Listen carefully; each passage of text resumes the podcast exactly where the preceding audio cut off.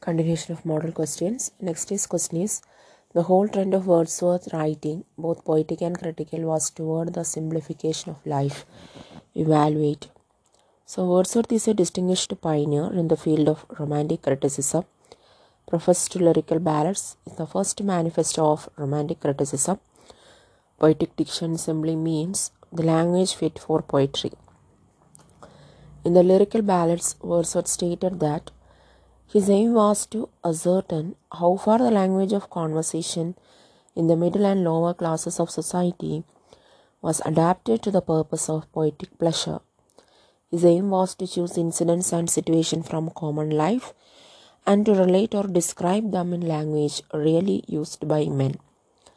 At the same time, uh, they will be mixed up with certain coloring of imagination, whereby ordinary things would be presented in an unusual aspect.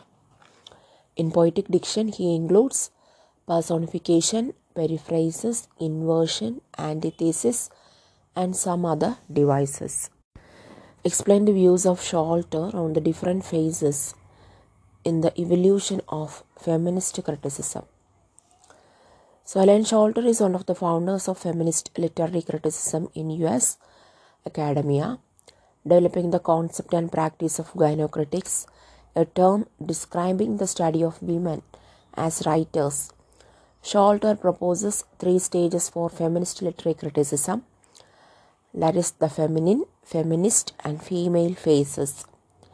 The feminine stage, that is from 1840 to 1880, is a prolonged phase of imitation of the prevailing modes of the dominant tradition and internalization of its standard of art and its view on social roles.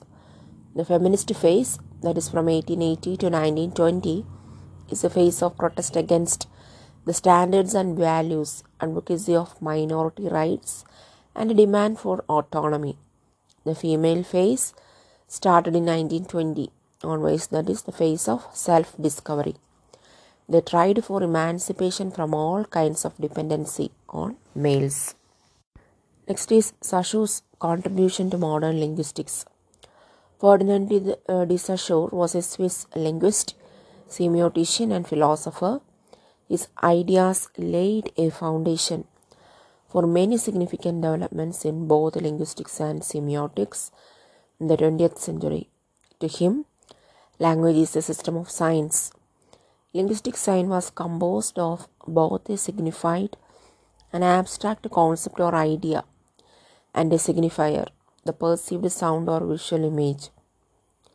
He distinguished the system of speech elements as langue, that is an individual language, and parole, that is the use of language by individual users. He differentiated between synchronic study, that is studying the language as it is used today, and diachronic study means the historic study of the language. Then elaborate the six constituents of tragedy according to Aristotle. So he defined tragedy as an imitation of an action that is serious, complete, and of certain magnitude, in language embellished with each kind of artistic ornament, the several kinds being found in separate parts of the play, in the form of action, not of narrative, though pity and fear, effecting the proper purgation of emotions.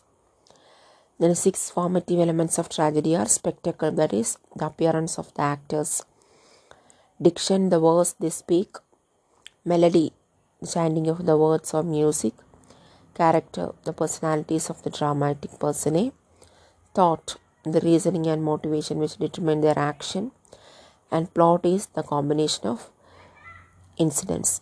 Spectacle means uh, the tragic event being shown.